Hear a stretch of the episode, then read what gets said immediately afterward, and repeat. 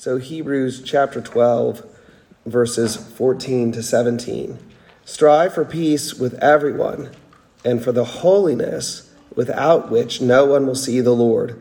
See to it that no one fails to obtain the grace of God, that no root of bitterness springs up and causes trouble, and by it many become defiled.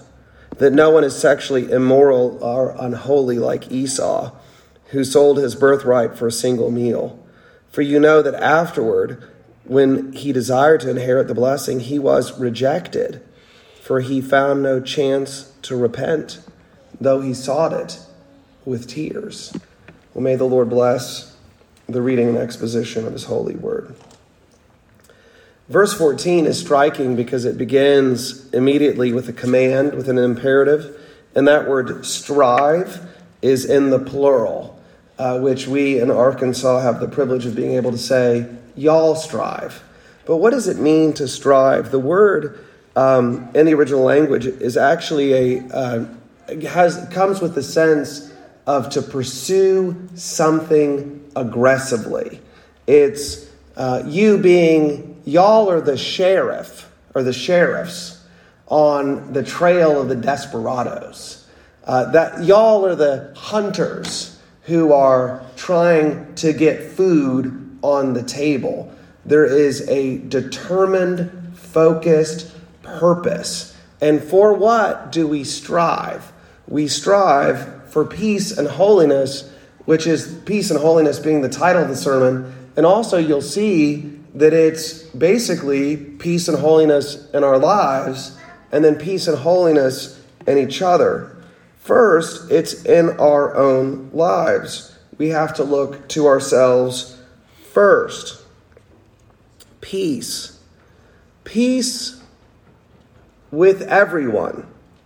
I don't know about you, but I want peace with people I like, with people I enjoy. But this is peace with everyone. This is the consistent gospel message. Romans chapter 12, verses 18 and 19. If possible, so far as it depends on you, live peaceably with all. Beloved, never avenge yourselves, but leave it to the wrath of God. For it is written, Vengeance is mine, I will repay, says the Lord we cannot have peace with everybody. But we need to be sure that people hate us for all the right reasons. Sometimes people dislike me because I'm a jerk. And so the fault is mine, and I need to strive for peace. But there are instances when we are disliked or reviled or mistreated only because we love the Lord Jesus because we hold fast to what the Bible teaches, especially in this day and age, what the Bible teaches about morality. So we, we strive for peace. And the peace for which we strive is not fake. Better is open rebuke than hidden love. Faithful are the wounds of a friend, profuse are the kisses of an enemy. Proverbs 27 5 and 6.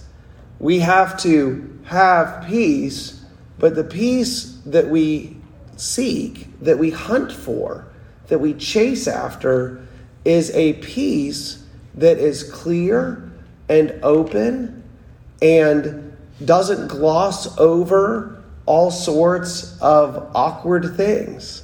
It is difficult to strive for this peace. We're also supposed to chase after holiness. Now, holiness is something without which no one will see the Lord. Just because Jesus paid for your sin does not mean that God is comfortable with your sin. We ought to diligently study what it means to obey God's law. We should be careful in how we approach the Word of God. I'll give you two quick examples. The first is the most obvious. Jesus says in the Beatitudes in the Sermon on the Mount, Blessed are the pure in heart, for they shall see God. Soren Kierkegaard says uh, purity of heart is to will one thing. And the, the one thing that you will is to do God's will, is to follow God's way.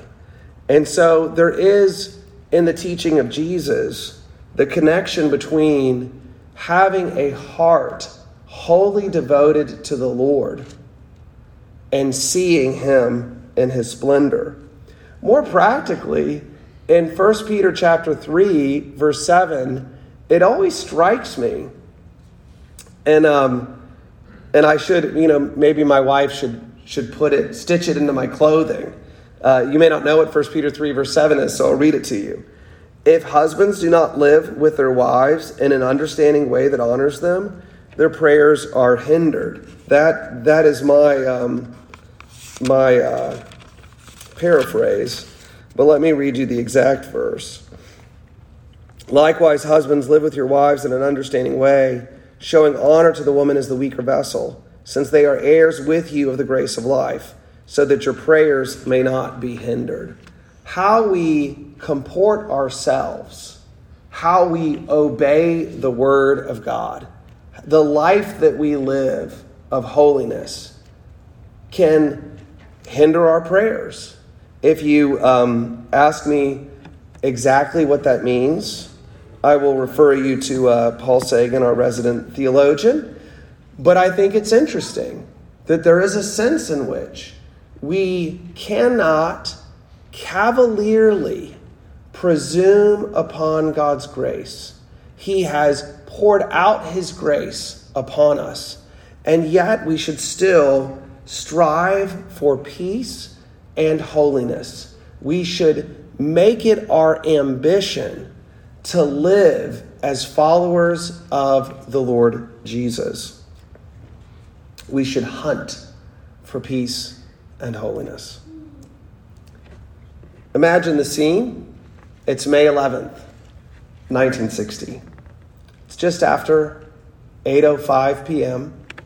on Garibaldi Street in the outskirts of Buenos Aires, Argentina.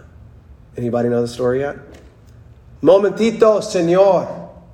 Just a, you know, a, a little moment, sir. Said one man speaking to the other, and the rest is history. The man speaking was Peter Malkin one of the most celebrated Israeli secret agents.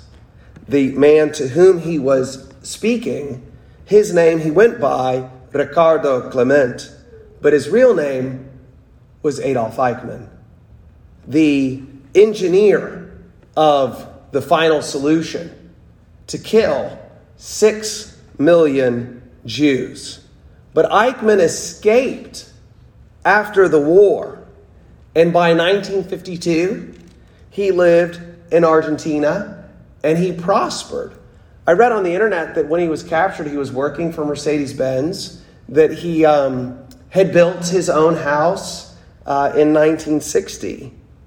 But he was caught decades after the war, and they uh, expatriated him to um, uh, Israel without the permission of the government of Argentina. And he was tried. And in the wee early hours of June 1st, 1962, decades after the end of World War II, he was hanged. We should strive for peace and holiness. Like discord and sin have slaughtered your parents and your grandparents. We should pursue peace and holiness the way the Israelis chased Eichmann. Wherever holiness is, whatever holiness costs, whatever I have to do to live at peace as best as possible with men and women generally, but most especially with brothers and sisters in the Lord. Whatever it takes I'm going to go there. John Owen in his book Mortification of Sin, the, um, the thing that strikes me most about the book is he talks about how you shouldn't figure out how close to sin, the action of sin you should get, that you should combat it at the very first thought in your mind. This has been transformative for me. As a young man, I would have thought, well, what should I do or not do?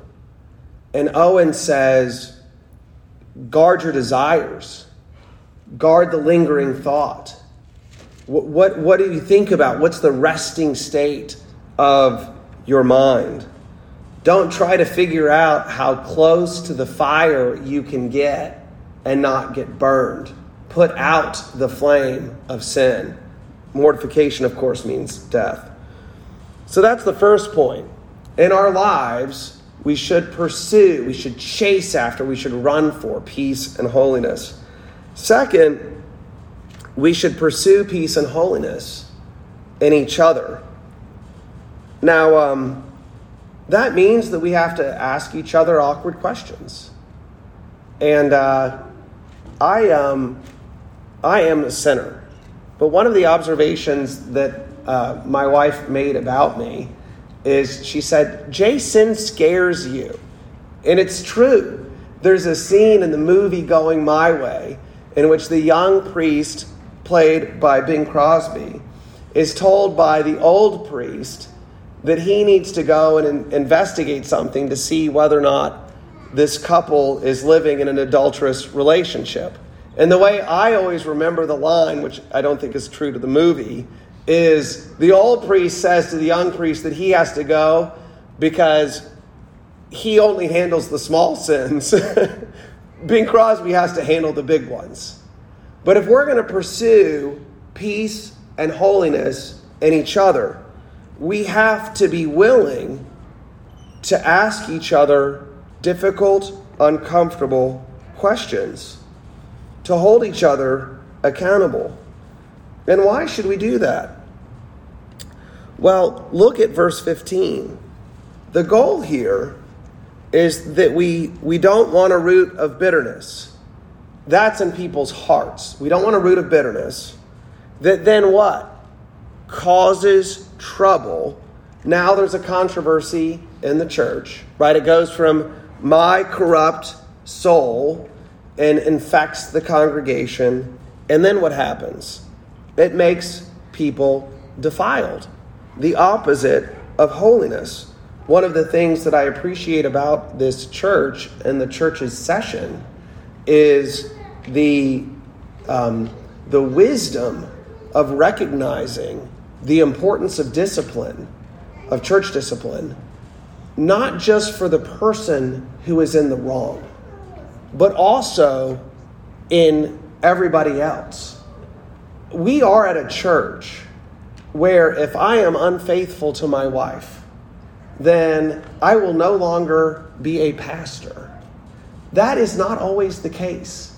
And that is a wicked and horrible thing, not just because it doesn't help the man who's sinning, but also because it gives no warning to other men of what holiness looks like. You let a bitter root cause trouble, and then what happens? People are defiled, which is the opposite of holiness. So we hold each other accountable because we love each other, but also because we love the, the individual, but also because we care about what our community is encouraging people, how people are, are, are to live their lives. And he gives two examples sexual immorality and the example of Esau. Um, Dow Persley uh, had a very funny joke about, I mean, I'm sorry, maybe it's not funny because it's, it's, serious and people are losing their ministries, but he, he pointed out that, uh, that um, oh, did, did that man lose his ministry uh, over a fourth commandment violation? The fourth commandment being Sabbath breaking. And the issue being, of course, I don't know of a single instance of somebody losing his pastorate for a Sabbath breaking. But there are men who lose their pastorates for sexual immorality. And we ought to guard against sexual immorality because it's prevalent. We are drenched in it in our culture. The second point, this, this unholy like Esau, takes uh, the rest of the section that we're looking at this evening. What is the unholiness of Esau? The unholiness of Esau. I think the unholiness of Esau is that he casually and arrogantly dismisses the requirements for blessing by God. Now, our author provides his own illustration, and in verses 16 and 17, he refers to two different episodes in the life of Esau. I'm just going to read um, the first episode, and then I'll talk about the second. Uh, just um, several verses at the end of Genesis 25. Once, when Jacob was cooking stew, Esau came in from the field and he was exhausted. And Esau said to Jacob, Let me eat some of that red stew, for I'm exhausted. Therefore, his name was called Edom. Jacob said, Sell me your birthright now. Esau said, I'm about to die. Of what use is a birthright to me? Jacob said, Swear to me now. So he swore to him and sold his birthright to Jacob. Then Jacob gave Esau bread and lentil stew, and he ate and drank and rose and went his way. Thus Esau despised his birthright. Robert Alter has um, several charming observations on this passage. He notes that Esau, um, his Hebrew comes very close to being substandard and so uh, it presents him as a kind of rough and rude man. And so he translates verse 30, which the ESV makes very clean and polished as, Let me eat some of the red stew, for I'm exhausted. He translates it as, Let me gulp down some of this red, red stuff, for I am famished. The um, gulp down, he never actually, it's, I think it's um, the only instance in the Hebrew Bible that verb is used, and in and later um, usage, it's only referred to animals. And so he's kind of, I just want to, you know, give me that tasty grub, and uh, and so he's just a, a rude man. And then verse thirty four. Uh, Esau ate and drank and rose and went his way. It shows this quick succession of verbs shows just how much he doesn't care about his birthright. There's he he grabs his meal. It's like Jacob's uh, drive-through red stuff. Parks his car, stuffs it down, and zooms away, totally unthinking. But of course, then poignantly in Genesis 22, when it comes time to receive a blessing from his father. We know the story. Isaac is deceived, which, of course, is bad, but it may well indicate that Rebekah understood the importance of getting Isaac's blessing in a way that Esau did not. And so by the time Esau comes late to receive his blessing, after Jacob had been blessed, pretending to be Esau, he says very poignantly, Have you any blessing? Have you but one blessing, my father? Bless me, even me also, O my father. And Esau lifted up his voice and wept. We cannot so casually dismiss the blessing that could be ours. Most pointedly, if you are not trusting in Christ, then you need to know, as Hebrews chapter 9, verse 27 tells us, it is appointed but once for man to die, and after that, to face the judgment. And there will be many people, very sadly, who, who cry out for mercy on the day of judgment, and there will be none. there will be punishment. It's a horrible thing to contemplate. Guitar groups are on the way out. A Decca executive said in 1962 about a band that auditioned the north side uh, of London. Guitar groups are a way out, are on the way out, casually dismissing the group. So Decca signed the other band who had auditioned that same day. Perhaps you've heard of them Brian Poole and the Tremeloes. Anybody? I am confident that even though Brian Poole and the Tremeloes is not a band you've heard, I know that you've heard of the band that was unsigned, that was casually dismissed because guitar groups are on the way out. I'm talking, of course, about the Beatles. Apparently, guitar groups were not on the way out. The Beatles have sold hundreds of millions of albums.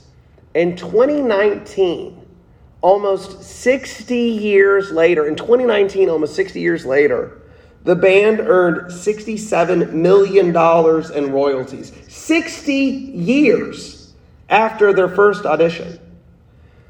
The Paul McCartney, John Lennon song catalog is worth over a billion dollars, and Paul McCartney, the man himself, has a net worth of over $1 billion. Don't look at the peace and holiness of the church with a cavalier attitude and say, nah, piety, it's on the way out. Getting along with each other, that's for the birds. No, do not be deceived. Galatians 6, 7, and 8. God is not mocked, for whatever one sows, that will he also reap.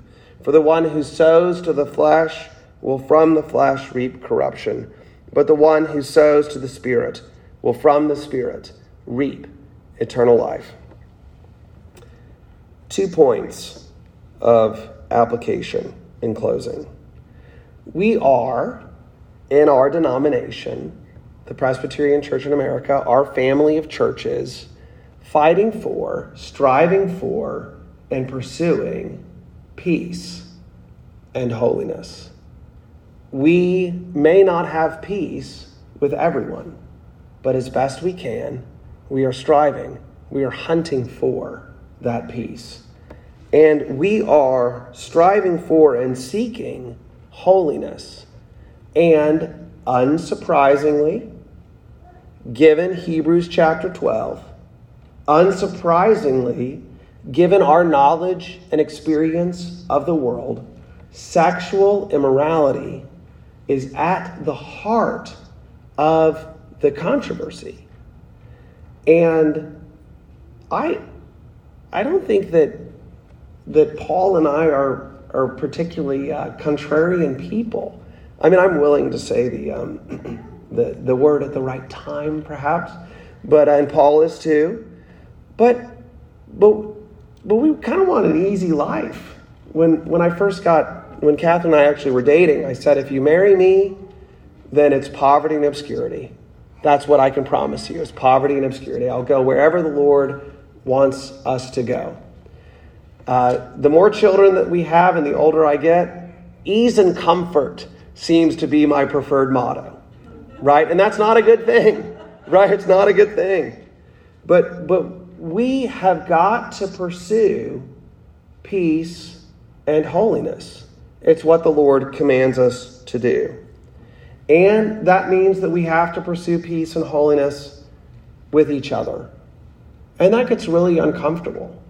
It, I, um, the center that I direct, we're going to be partnering with the Center for Healthy Relationships. This is not an advertisement, I promise, um, for an event in March.